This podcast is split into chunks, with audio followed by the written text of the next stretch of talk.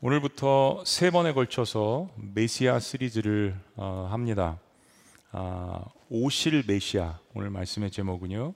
그리고 성탄절에는 오신 메시아 그리고 26일 마지막 주일에는 다시 오실 메시아 아, 세 번에 걸쳐서 메시아에 관한 말씀을 보기를 원합니다. 인구 비율과 어떤 그 중요성을 감안을 할때 아, 세계 5대 종교라고 저희들이 일컫는다면은 거기에 기독교, 또 이슬람교, 또 유대교, 불교, 어, 힌두교가 들어갈 수 있습니다. 근데 특별히 첫 번째 아, 세계 그룹들, 기독교, 또 유대교, 이슬람교는 모두가 다 동일하게 자신들의 성지를 예루살렘이라고 주장을 합니다. 이슬라, 이스라엘 민족이 가나안 땅을 차지한 이래로 예수, 예루살렘은 뭐 유대인들에게 있어서는 늘 성지로 각인되어 왔죠.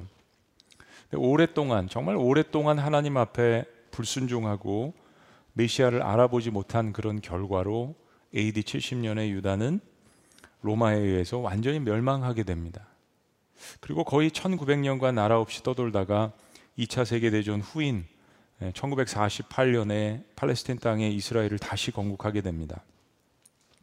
근데 문제는 지나온 역사의 발자취입니다. 유다가 멸망하고 난 다음에 AD 323년에 로마 제국이 아, 기독교를 핍박을 하다가 결국 기독교를 인정하게 되죠. 그로부터 예루살렘은 이제는 두 번째로 예수님을 메시아로 받아들이는 기독교인들의 가장 중요한 성지가 되어 왔습니다. 근데 AD 7세기경에 아라비아 사막에서 이슬람이 무섭게 일어나는데 AD 638년에 예루살렘을 점령하게 됩니다.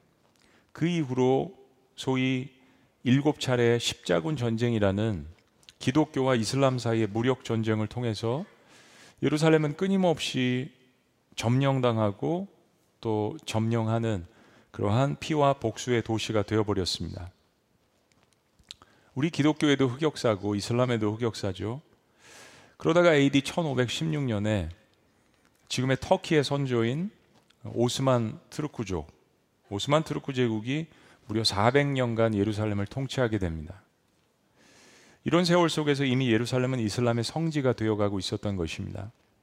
근데 역사는 또다시 바뀌어서 1917년 1차 세계대전 말미에 영국이 예루살렘을 점령하게 되고 그 후에 본격적으로 유대인들의 이민이 예루살렘으로 시작됩니다. 그리고 1948년 아까 말씀드린 것처럼 2차 세계대전이 끝난 다음에 예루살렘을 중심으로 이스라엘을 다시 재건국하게 되었습니다. 그리고 그 땅에서는 사실 이미 이슬람을 신봉하고 있는 팔레스틴들이 살고 있었습니다. 트럼프 대통령 재임 시절에 미국 대통령으로서는 유일하게 임기 중에 처음으로 예루살렘을 이스라엘의 수도라고 인정한다라고 선언을 했습니다. 그동안 이스라엘의 수도는 사실은 테라비브였고요. 그렇게 한 이유는 국제법은 3대 종교의 분쟁을 피하고자 예루살렘을 중립의 도시로 제정하고 있었던 것입니다. 지금의 이 역사를 여러분들에게 설명을 해드려서 이제는 이해를 하시겠죠? 이런 배경들 때문에 한편에 기독교 보수주의에서는 반가워하고 또 거기 나라를 건국한 유대인들은 축제를 벌인과 동시에 오랫동안 거기 정착하여 살고 있었던 무슬림들은 무장 봉기를 하겠다라고 선언했던 것입니다. 그러니까 여러분 이게 뭐예요? 예루살렘 때문에 중동은 또다시 전쟁의 위기를 맞이하고 있는 것입니다. 예루살렘의 뜻은 평화의 마을이란 뜻입니다. 그런데 오랜 역사 가운데 예루살렘은 그 이름값을 해내지 못하고 있는 듯 보입니다. 왜 평화의 마을 예루살렘은 이렇게 영광스러우면서도 그리고 저주를 받은 도시처럼 역사 속에 회자가 되어지고 기록되어져 있는 것일까요? 우리는 그 답을 오늘 설교의 제목인 오실 메시아에서 찾아보고자 합니다. 왜냐하면 이 3대 종교가 예루살렘을 각자 중요한 성지로 생각하고 모두 다 아브라함을 자신들의 조상이라고 철저하고 믿고 생각하지만 정작 하나님께서 이 땅의 구원을 위해서 보내실 메시아에 대해서는 그 생각들을 다 달리하고 있기 때문입니다. 그러니까 바로 메시아를 이해하는 다른 관점 때문에 기독교와 유대교와 이슬람이 갈라지게 된 것입니다. 먼저 이슬람을 한번 살펴봅니다. 이슬람은 6세기 후반에 지금의 사우디아라비아 지역에서 거대한 무역 중심지로 메카라는 도시가 성장을 하게 되는데 이 도시에서 태어난 한 사람이 있었는데 무함메드라는 사람입니다. 이 상인이 가브리엘이라는 천사를 통해서 알라신의 계시를 받았다. 그렇게 주장을 하죠. 거기서부터 이슬람의 시초가 시작됩니다. 그가 받은 계시가 바로 꾸란, 쿠란이라고 알려진 경전. 그리고 그들은 기독교의 하나님과는 사뭇 다른 알라신을 섬깁니다. 또 이 알라를 신으로 믿는 이슬람에게 있어서 최고의 가장 최고의 메신저는 이 종교를 창시한 무함메드라는 사람입니다. 근데 기독교인들이 꼭 알아야 하는 중요한 사실이 있습니다. 이슬람의 가르침에 의하면 12만 어, 4천 명의 예언자가 있는데 그 가운데 추려서 25인의 위대한 선지자가 있습니다. 그 안에 예수님이 들어 있습니다. 더 놀라운 사실은 그 25명 안에 알라가 보낸 네 사람이 있는데 그 네 사람이 아브라함, 모세, 예수 그리고 무함메드라고 주장을 합니다. 그리고 가장 놀라운 사실은 어, 그들은 예수님을 메시아라고 부릅니다. 아니 그렇게 불러줍니다. 음, 여러분 이슬람이 이렇게까지 우리가 사랑하고 섬기는 예수님을 높이는데 감사패라고 전달해야 되는거 아닌지 모르겠습니다. 우리는 예수님을 메시아라고 고백하면 다 신앙 고백을 하는 줄 알았는데 여러분 뭐가 잘못된 걸까요? 메시아라는 말을 헬라어로 크리스토스라고 이야기합니다. 크리스토스. 영어로는 크라이스트, 우리말로는 그게 그리스도입니다. 그래서 우리는 예수를 그리스도라고 이야기하는 것이 신앙 고백입니다. 이 메시아라는 말은 사실은 그 의미가 기름 부음을 받은 자, the anointed one, 기름 부음을 받은 자라는 뜻인데 구약 성경에 보면 대표적인 사람들이 막강한 권력을 가졌던 왕들이나 또 제사장들 중에 큰 제사장, 대제사장을 일컬을 때가 있었습니다. 사무엘상 2장 말씀도 그렇고 레이기 4장 3절에서 5절 말씀도 그렇습니다. 그리고 이방인의 왕을 일컬어서 예를 들면 포로가 된 이스라엘 백성을 예루살렘으로 돌려보낸 페르시아의 왕이었던 고레스 같은 왕도 메시아로 불림을 받았습니다. 이사서 45장 1절이 기록하고 있죠. 이슬람에서 예수님을 무함메드와 더불어서 4대 중요한 선지자로 보고 그들은 예수님을 메시아라고 부르지만 이슬람에서 예수님에 대해서 가르치는 한 가지 중요한 것이 있습니다. 예수님은 위대한 선지자요. 하나님의 기름 부음을 받고 놀라운 권세를 행하는 메시아라고까지 인정을 하지만 그들은 예수님을 하나님의 아들이라고 가르치는 신약 성경의 가르침은 거짓이라고 주장합니다. 이게 다른 거예요. 즉 예수님은 위대한 선지자도 될 수 있고 위대한 메시아도 될 수 있고 큰 말씀과 큰 권능을 행할 수도 있지만 하나님의 아들은 될 수 없다라는 이야기입니다. 기독교 유사 종교들 역사 속에서 기독교 이단들은 다 이런 비슷한 가르침으로 교회 안에 있는 사람들을 유혹해 왔습니다.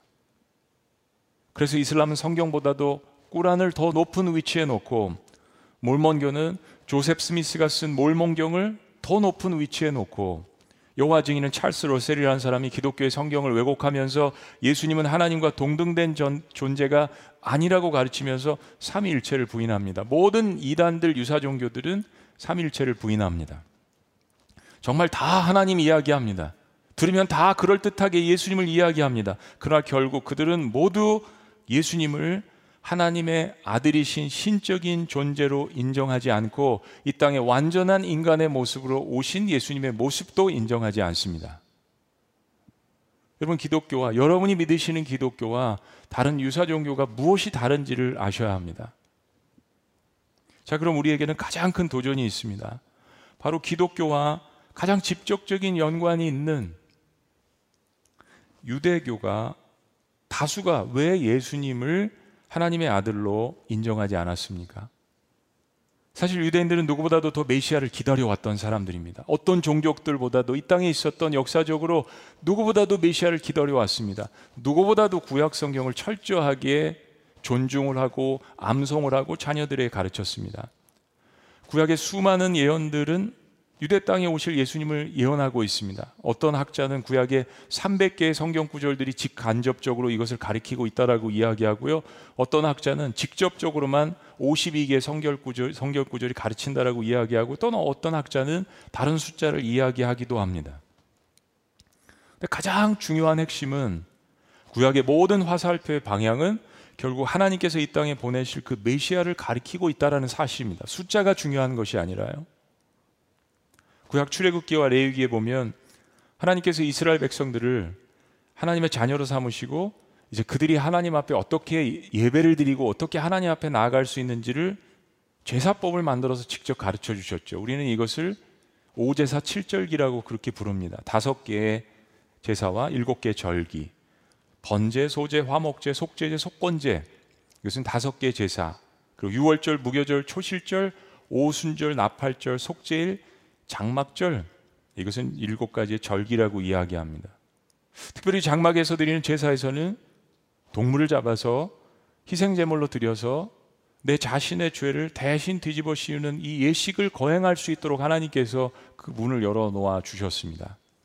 그리고 광야에서 이런 제사와 절기를 행할 때 이것을 행하는 장소를 성막이라고 명하시고 만들어 주셨는데 이 모든 것이 말씀을 보면 다 하나하나 특별히 출애굽기 여기서 말씀을 보면 다 하나하나 하나님께서 가르쳐 주시고 직접 설계해 주셔서 만들어 주셨다는 이야기입니다. 이것은 무엇을 의미하냐면 이 모든 것에 분명한 목적이 있다라는 것입니다. 하나님은 의도와 목적을 가지고 뜻을 가지고 이 제사법과 절기와 성막들을 가르쳐 주셨다는 거예요. 즉, 이 구약의 모든 제사와 절기 그리고 장막의 한 가지의 공통점은 이 모든 것이 희생 제물을 통해서 하나님과 멀어졌던 인간이 화목하고 하나님께 나아가는 방법을 가르쳐 주고 있다는 것입니다. 그리고 하나님은 구약 성경 곳곳에 선지자들을 수많은 이 땅에 보내신 선지자들을 통하여서 이런 율법과 제사를 이제는 대체하고 우리가 하나님께 완벽하게 나아갈 수 있는 새롭고 산 길을 누군가를 통하여서 보여주실 것이라는 것을 이 모든 것을 통하여서 한 방향을 가리키고 계셨다는 것입니다. 그리고 그분은 일반적인 왕 같은 메시아가 아니라 그냥 사람의 형상의 대제사장이 아니라 이 모든 세상을 창조하시고 구원하시고 그리고 심판하시는 그 하나님의 아들 메시아라는 사실을 말씀해 주셨습니다. 이런 구약의 메시아 사상이 인간이 지를 인간이 죄를 지은 그 시점에 창세기부터 이미 예언되어 있죠. 창세기 3장 15절을 우리가 흔히 원시 복음이라고 이야기하는데 이렇게 이야기합니다. 내가 너로 즉 사탄과 여자와 원수가 되게 하고 너의 후손도 여자의 후손과 원수가 되게 하리니 다 같이요. 여자의 후손은 시작. 여자의 후손은 내 머리를 상하게 할 것이요. 너는 그의 발꿈치를 상하게 할 것이니라 하시고. 즉, 이 땅에 오실 메시아의 당할 순환과 십자가에서 그 승리를 이야기합니다. 이사에서 7장 14절은 동정녀 탄생에 대해서 이렇게 이야기합니다. 그러므로 주께서 친히 징조로 너에게 주실 것이라 보라 처녀가 남자를 알지 못하는 처녀가 잉태하여 아들을 낳을 것이요 그 이름을 임마누엘이라 하시리라. 미가서 5장 2절도 이렇게 이야기합니다. 예수님의 탄생의 장소에 대해서 베들렘 에브라다 너는 유다 족속 중에서 작을지라도 이스라엘을 다스릴 자가 내게서 내게로 나올 것이라. 그리고 너무 중요한 이야기를 합니다. 그가 누구인지 그 근본은 상고의 영혼에 있느니라. 영원성을 가진 자가 태어난다라는 거죠. 옛날 개혁 한글은 태초에 처음부터 영원까지 시간과 공간을 초월하는 그분이 하나님이 보내실 그분이 베들레헴에서 탄생한다는 이야기입니다. 시편 2편 7절은 이렇게 이야기합니다. 내가 여호와의 명령을 전하노라 여호와께서 내게 이르시되 너는 내 아들이라 오늘 내가 너를 낳았도다. 하나님의 아들에 관한 예언입니다. 그러니까 구약 성경에서 이처럼 하나님이 그의 백성들을 위해서 보내실 메시아에 대한 상징과 그리고 너무나도 직접적인 그런 이야기들과 예언들로 가득 차 있습니다. 그리고 구약에서 구원받은 하나님의 백성들은 이렇게 오실 정말 순전하고 하나님을 사랑하는 백성들은 이렇게 오실 그 메시아를 바라보며 믿음 생활을 했던 것입니다. 예를 들면 신약 성경에서 히브리서 11장 26절은 모세에 대해서 이렇게 이야기합니다. 모세는 그리스도를 위하여 아니 어떻게 모세가 그리스도를 알았다는 이야기입니까? 모세는 그리스도를 위하여 받는 수모를 애굽의 모든 보화보다 더 큰 재물로 여겼으니 이는 상주심을 바라봄이라. 그 오래전 이스라엘이 아직 이집트의 노예로 있을 때지만 모세는 그가 고난을 당할 때 장차 오실 하나님이 예비하신 보내실 메시아가 받으실 그 고난을 생각하며 애굽의 권세를 그 유혹을 이겼다라는 이야기입니다. 출애굽을 할 때 이스라엘 백성들은 하나님의 말씀대로 양을 잡아서 피를 내가지고 우슬초에 발라서 그것을 문설주에 바르지 않았습니까? 그리고 죽음의 천사가 그것을 보고 그 피를 보고 지나갈 수 있도록 pass over 지나간다 유월절이 됐습니다.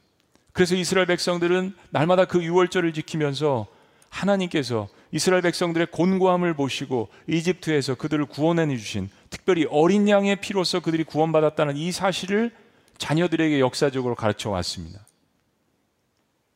공동 번역 성경을 보면 히브리서 11장 39절을 이렇게 이야기합니다. 이 사람들은 구약의 이 사람들은 모두 믿음이 있었기 때문에 하나님의 인정을 받았습니다. 그럼 믿음이 있어서 하나님의 인정을 받았다는 건 구원에 관한 이야기죠. 근데 약속된 것을 받지는 못했다라고 이야기합니다. 약속된 것, 즉 실제로 메시아가 그들 땅에 오는 것은 보지 못했다는 이야기입니다. 그들은 그렇게 오실 메시아를 바라보고 구원은 얻었지만 그러나 그 메시아를 직접 보지는 못했습니다.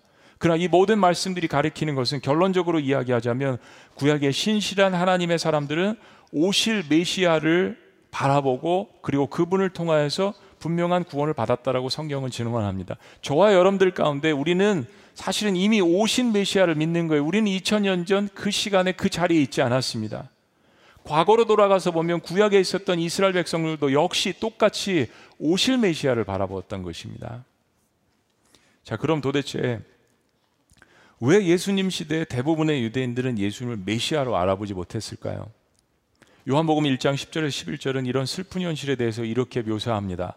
그가 세상에 계셨음에 세상은 그로 말미암아 지은 바 되었지만 되었으니 세상이 그를 알지 못하였고 자기 땅에 오매 그 백성이 영접지 아니하였으나 여러분 예수님 당시의 유대인들 우리 느헤미야 시리즈를 마쳤습니다. 그리고 그 중간기라는 400년이 지나고 유대교가 예루살렘 성벽이 재건이 되고 다시 어느 정도 복원이 되고 성전도 세우고 성벽도 세우고 마을도 이루어지고 민족이 점점점 형성되어지는 그 가운데 이제 예수님이 오신 건데 그 당시에 유대인들은 하나님이 말씀하신 규율을 지키고 있었습니다. 그리고 그것을 통해서 예배를 드리고 있었습니다. 전체 성전에 가서 드릴 수도 있지만 각 회당에서. 근데 시간이 지남에 따라서 많은 유대인들은 하나님이 주신 말씀드린 그 율법과 제사법과 절기가 가리키고 있는 그 목적이 무엇인지를 상실해 가고 있었습니다. 여러분 우리가 1년에 몇 번 예배를 합니까? 근데 이 많은 시간 가운데 그 예배의 목적이 그 예배 대상이 누군지를 모르고 우리가 예배를 드린다면 그 예배가 유효할까요? 개인의 영광을 위해서 나의 자아 성취를 위해서 내 만족만을 위해서 드리는 예배가 내 삶 가운데 계속된다면 과연 그 예배가 하나님 앞에서 합당한 예배라고 하나님께서 인정을 하실 수가 있을까요? 이스라엘 백성들은 그런 모습 가운데 있었습니다. 율법을 잘 지키면, 절기를 잘 지키면, 제사법을 잘 지키면 행위는 있고 습관은 있는데 그 안에 혼이 없는 종교인의 모습만 남아 있었습니다. 그 땅에 그 땅의 주인과 백성의 주인이 오셨는데 그들이 주님을 알아보지 못했다라고 사도 요한은 탄식합니다.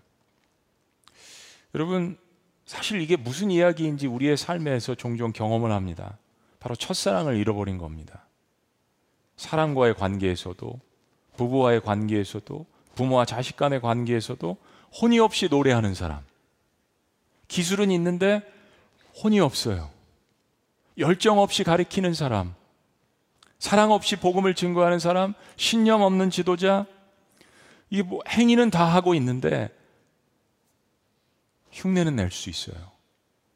하나님과의 관계도 그렇게 할 수 있다라는 겁니다. 그게 정상적인 것은 아니지만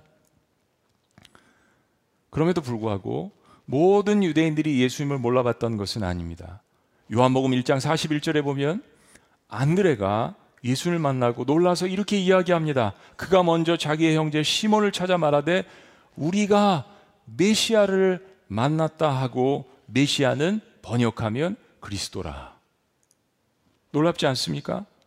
그리고 나서 요한복음 4장 25절에 보면 수가성 여인, 수가성 여인이 누굽니까? 사마리아 여인, 이방인입니다. 수가성 여인 이 예수님과 대화하다가 아직 예수님이 누구신지를 모르는 상황이지만 이런 고백을 합니다. 여자가 이르되 메시아 곧 그리스도라 하는 이가 오실 줄을 내가 아노니 내가 아노니 그가 오시면 모든 것을 우리에게 알려 주시리로다.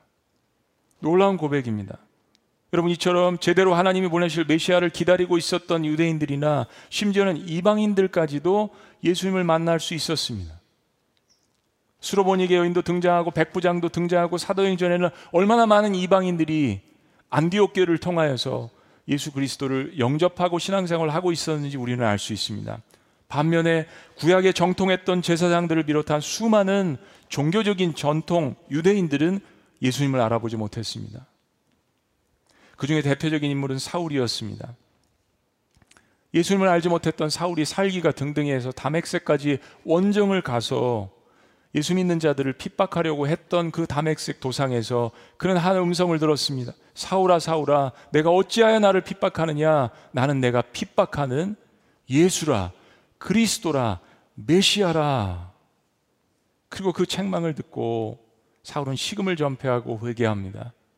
정말 인생을 잘못 살아왔구나. 성경을 이처럼 달달달 외우고 종교적인 습관과 절기와 제사와 금식과 모든 행위는 다 했는데 그는 하나님을 핍박하고 있었던 것입니다.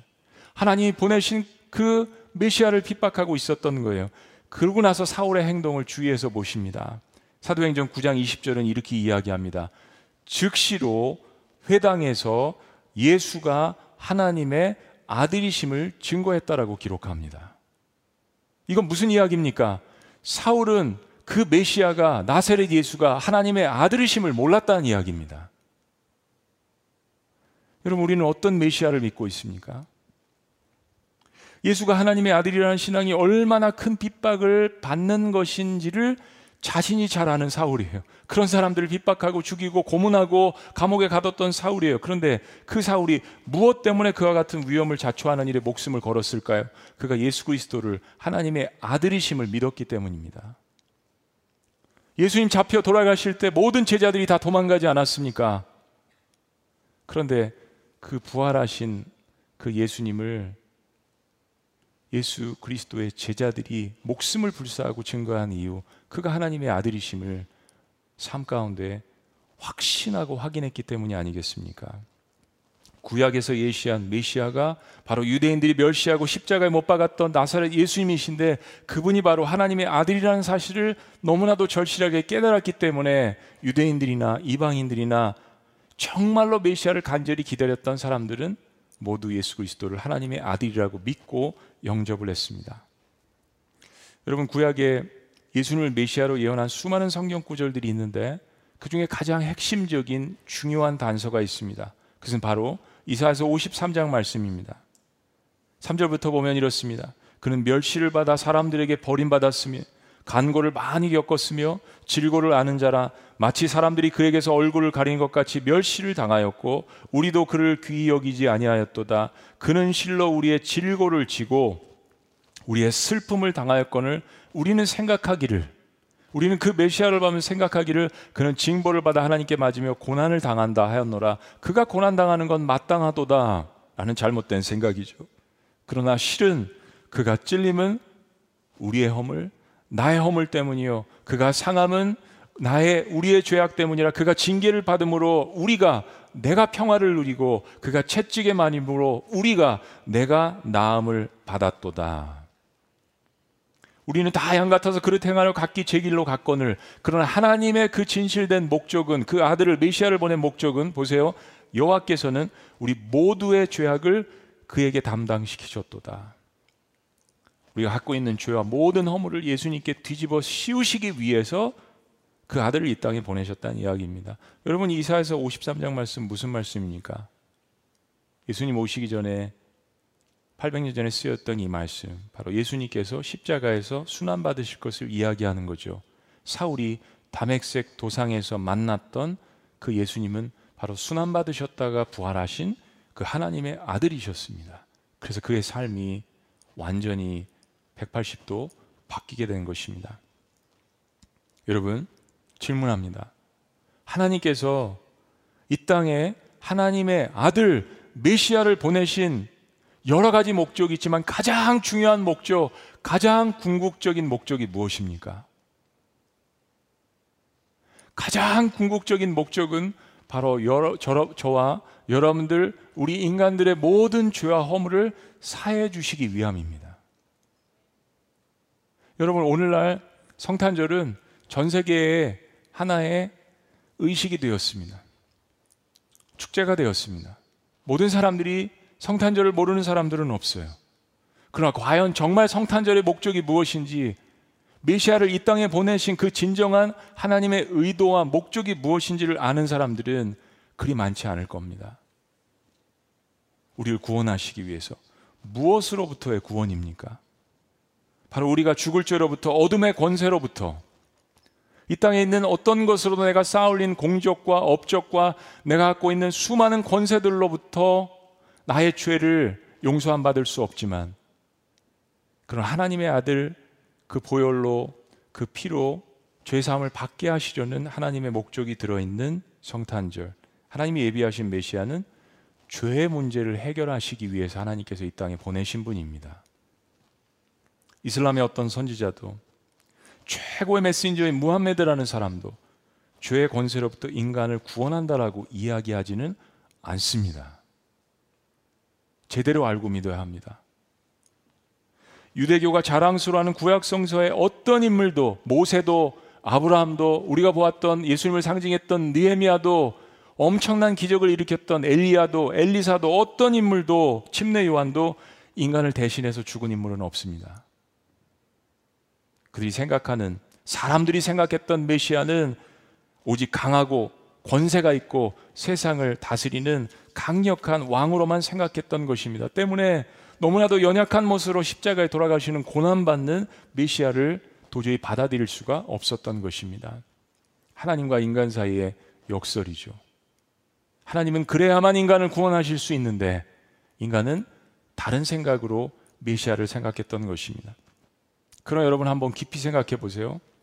다른 이단이나 사이비 종교가 유혹하듯이 모든 것을 다 해주는 메시아가 존재한다고 한번 생각해 봐요. 우리가 기도하는 여러 가지 제목들이 있지만 우리의 건강도, 물질도, 관계도, 뭐 재정도 그걸 기도하지 말란 이야기가 아니죠. 하나님께서는 그러한 것들 기도하라고 분명하게 말씀하셨어요. 그러나 정말 중요한 궁극적인 우리의 삶을 위해서 메시아가 오셨는데 다른 이단 사이비 종교가 유혹하듯이 모든 것들을 다 해주는 메시아가 존재한다라고 한번 가정을 해보시죠. 그런데 만약 그 메시아가 다른 거는 해결할 수 있어도 인간의 죄의 문제를 창조주 하나님 앞에서 해결할 수 없다면 우리의 운명은 결국 죽을 운명입니다. 인간은 다 시간이 지나면 죽을 운명입니다. 구약의 제사들, 구약의 율법들은 다 이 죄의 문제의 심각성을 우리에게 보여주는 것입니다. 하나님은 동물 제사를 통해서 인간에게 죄의 심각성을 알려주셨습니다. 하나님은 우리가 감히 그의 이름을 부를 수 없을 정도로 거룩하신 분이지 않습니까? 그런데 어떻게 죄 많은 우리가 그런 하나님 앞에 오늘 이처럼 담대하게, 당당하게 그분을 찬양하며 지성소로 들어갈 수 있다는 이야기입니까? 창세기 3장에 아담이 범죄한 후에 하나님께서 가죽옷을 지어 만들어서 입히셨습니다. 가죽옷을 입혀 지으셨다는 이야기는 동물을 죽이셨다는 이야기죠. 피를 내셨다는 이야기입니다. 인간의 범죄 전에는 육식이 없었습니다. 채식만 있었습니다. 그런데 인간의 범죄 후에 하나님께서 동물을 죽이시고 피를 내셨습니다. 왜요? 아담과 하와가 죄를 짓고 수치스러워했습니다. 그래서 하나님께서 그 수치를 덮어주시고자 동물의 죽음과 맞바꿔서 인간의 수치를 가려주신 것입니다. 창세기 3장 15절 말씀드린 것처럼 하나님께서는 이 땅에 자기 아들을 보내실 것을 최초로 알려주셨습니다. 그리고 그 이후로 성경의 모든 역사는 구속사의 역사, 하나님의 아들이 메시아로서 인간에게 어떻게 오실 것이며, 어디에 태어날 것이며, 어떤 모습으로 오실 것이며, 어떤 모습으로 고난받으실 것이며, 어떤 모습으로 부활할, 부활할 것인지, 왜, 무엇 때문에 하나님의 아들을 이 땅에 보내셨는지를 우리에게 말씀해 주신 것이 성경 66권입니다. 사랑하는 여러분, 메시아가 나를 위해서 죽으셨다가 다시 부활하신 하나님의 아들 예수 그리스도란 그 사실을 모른다면 예루살렘 성전은 나와 아무런 상관이 없는 것입니다. 이 예배당도 마찬가지입니다. 성탄절의 절기도 마찬가지입니다. 기독교인에게 있어서 진정한 예루살렘은 지형적인 예루살렘이 아니라 하나님께서 말씀하신 하나님의 아들을 통하여서 이방인이나 유대인이나 모든 사람들에게 약속하신 새 예루살렘이 되어야 하는 것입니다. 예수님이 활동하시던 지역에 가보는 것은 영광스럽고 감격스러운 일입니다. 그러나 그 땅에 살면서도 예수님을 하나님의 아들 진정한 메시아라고 받아들이지 않는다면 그 예루살렘 성이 그 거대한 성전이 나에게 그들에게 무슨 의미가 있을까요?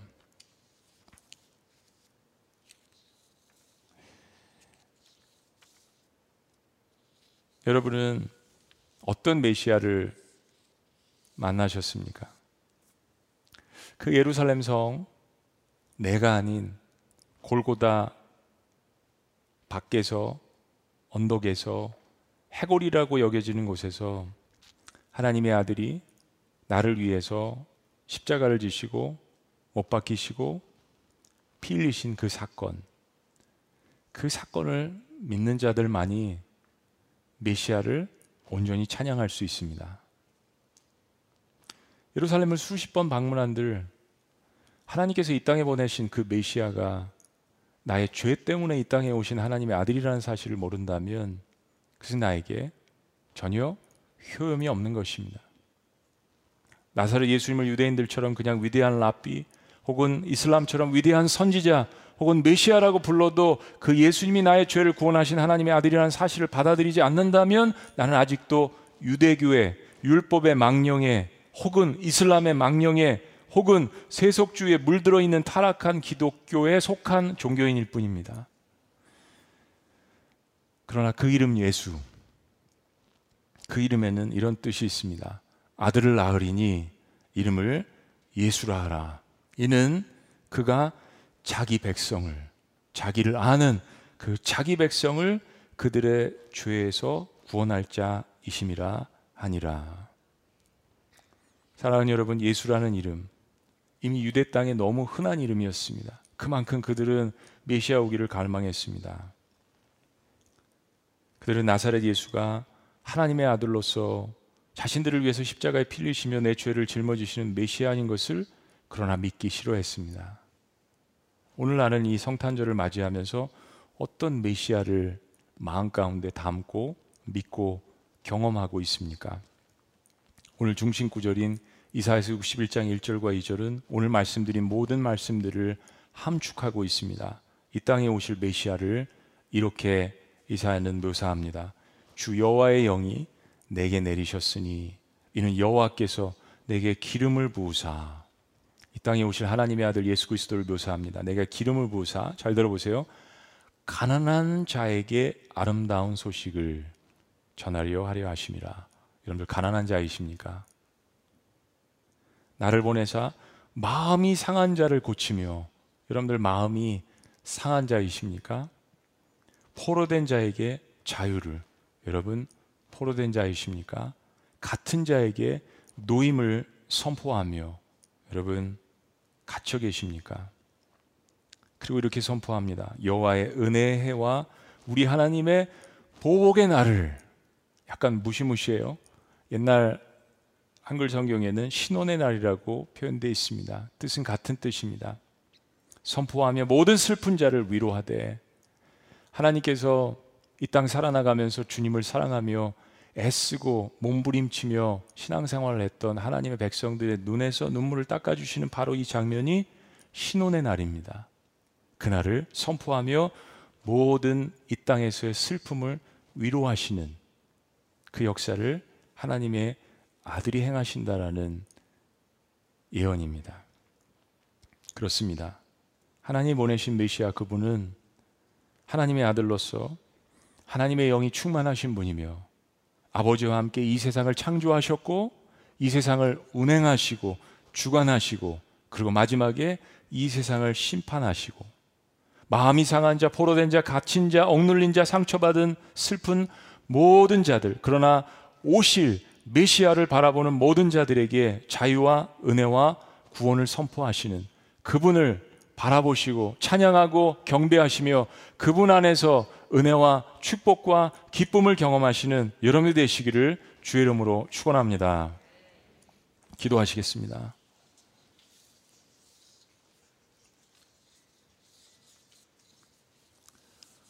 그렇습니다, 여러분. 나는 그 오실 메시아를 만났는가? 하나님께서 우리에게 오늘 질문하십니다. 마음이 상한 자, 포로된 자, 갇힌 자, 억눌린 자, 슬픈 자, 상처받은 자, 무엇보다도 하나님 제가 죄인입니다. 라고 고백하고 생각하는 자가 있다면 그가 바로 오실 메시아를 바라보는 자입니다. 살아계신 하나님, 코로나 팬데믹 한복판과 2021년 마지막 달 가운데 성탄주일 예배를 주님 앞에 드리면서 왜 하나님께서 하나님의 사랑하는 독생자 아들 예수 그리스도를 이 땅에 보내셨는지 말씀을 통하여 다시 한번 묵상하게 하신 것 감사합니다. 하나님 이 땅 가운데에는 소망이 없는 것을 주님 앞에 고백합니다. 예루살렘 땅 예수님께서 복음을 증거하셨고 하나님의 선택하신 백성들이 사는 곳이기에 충분히 중요하지만 지역보다더 중요한 새 예루살렘을 예수 그리스도를 통하여서 하나님의 백성들에게 주시고 그 아들 예수 그리스도를 통하여서 만방에 선포하신 그 복음의 비밀을 깨닫는 하나님 이 세대가 될 수 있도록 주님께서 축복하여 주시옵소서. 이 땅에서 얻을 수 없는 평강과 이 세상이 줄 수 없는 놀라운 소망을 참된 평화의 왕으로 오신 예수 그리스도 하나님의 아들을 통하여서 주신 것 너무나도 감사합니다. 그 오실 메시아를 바라보고 살았던 구약의 백성들이 핍박과 환란과 고난 가운데 있었지만 그들은 오실 메시아를 바라보며 구원을 받았습니다. 그러한 우리의 영적인 조상들과 교회사 2000년 동안 큰 어려움과 핍박 속에서도 예수님을 놓지 않았던 믿음의 영웅들을 기억하며 그들에게 부끄럽지 않게 오신 메시아를 바라보고 믿어 우리의 믿음이 그 모든 시간들 속에서 하나가 되어서 주님 앞에 온전한 경배와 찬양을 드리는 그러한 천생아, 천상의 예배가 될 수 있도록 주님께서 이 성탄 시즌에 함께하여 주시옵소서 나의 죄의 문제, 아픔의 문제, 억눌린 문제 어떤 것으로도 해결할 수 없는 그 문제를 짊어지시기 위해서 이 땅에 오신 예수 그리스도 주님만이 나의 인생의 주관자이심을 고백합니다. 나의 인생의 진정한 메시아 구원자이심을 고백합니다. 놀라우신 이름, 우리의 진정한 메시아, 나를 위해서 십자가에 돌아가셨다가 부활하신 예수 그리스도의 이름으로 축복하며 기도합나이다. 아멘. 할렐루야. 우리 자리에서 다 같이 일어나시겠습니다. 우리 그런 마음으로 우리 주님 앞에 이 찬양 올려드립니다. 평강의 왕이 오시니 다 평안하여라 고백하십니다.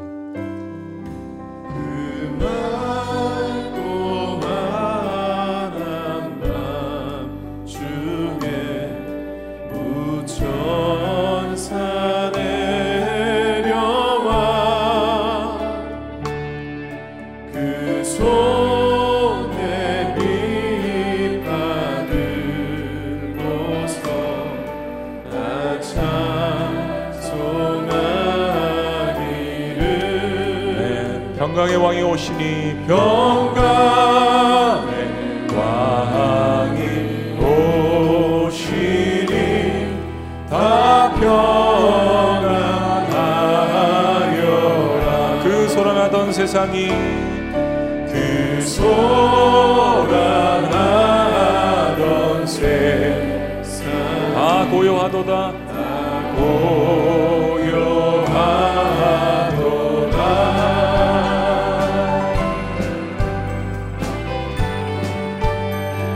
괴로움만을 이 괴로움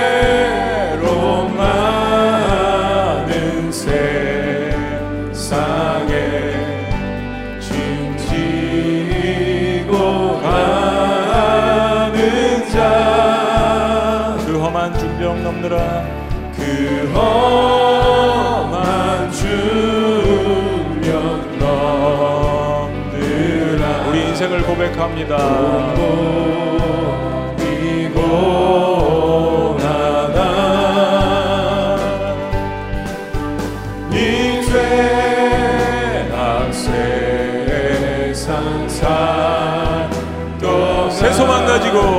새 소망 가지고 저 천사 기쁜 찬송을 저 천사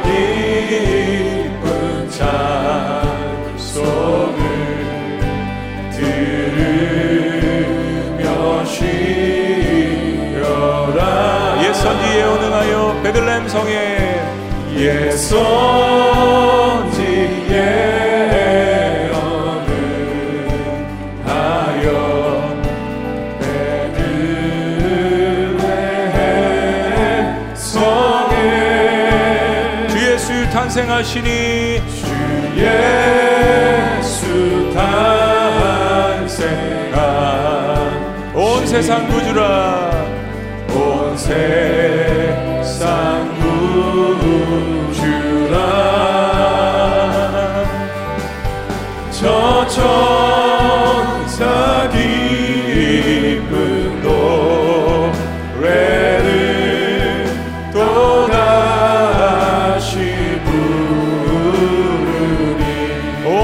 세상 사는 사람들 할렐루야 온 세상 사는 사람들 다 화답하여라 온 세상 사는 사람들 다 화답하여라 온 세상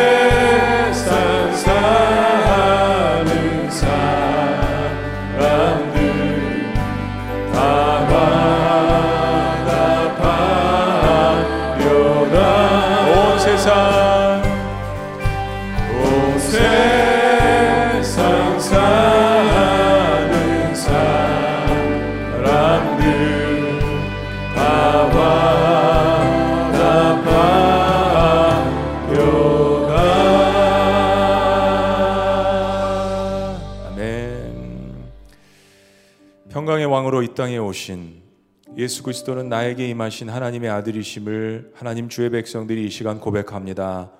세상이 줄 수 없는 그런 평강과 기쁨과 구원을 나에게 주신 것을 마음껏 축하하고 경배하는 이 시즌이 될 수 있도록 하나님만이 주시는 놀라운 축복들을 경험하는 이 세대가 될 수 있도록 주님께서 역사하여 주시옵소서. 하나님 이 시대와 이 시절 그리고 이 계절에 곤고한 자들이 많이 있습니다. 많이 가졌건 적게 가졌건 육신이 건강하건 그렇지 않건 우리 모두 주님 앞에 연약한 죄인들로서 나의 삶 가운데 찾아오신 그 예수님을 통하여 날마다 치유와 새로운 축복을 경험하는 저희가 될 수 있도록 주님께서 축복하여 주시옵소서. 특별히 하나님 매년 1,400명 이상씩 이 땅에 우리 아이들이 암으로 고통받고 있습니다. 이번에 특별히 저희들이 헌혈을 하며 그들을 위해서 기도하고 무엇인가 작은 것이라도 예수 그리스도의 사랑을 실천하고자 합니다. 나에게 오신 그 예수 그리스도의 사랑을 전하고 증거하고 실천하는 이것이야말로 이 성탄절에 저희들이 해야 할 것임을 주님 앞에 고백하며 부족하지만 선한 일을 감당할 때 예수 그리스도가 증거되는 놀라운 역사들, 영혼들이 회복되고 치유되는 놀라운 역사들을 보고 기뻐하며 그 영광을 하나님 앞에 올려드리는 이 시대를 살아가는 우리가 될 수 있도록 축복하여 주시옵소서. 이제는 우리 주 예수 그리스도의 은혜와 하나님 아버지의 극진하신 사랑과 성령님의 감화교통 역사하심이 이 땅에 오실 메시아를 바라보았던 그리고 메시아의 의미가 어떤 것인지 온전히 우리의 마음 가운데 다시 한번 확인하고 기뻐하며 예수 그리스도를 온전히 증거하기를 원하는 모든 주님의 백성들의 위대한 고백 위에 지금부터 영원토록 함께 하시기를 간절히 축원하옵나이다. 아멘.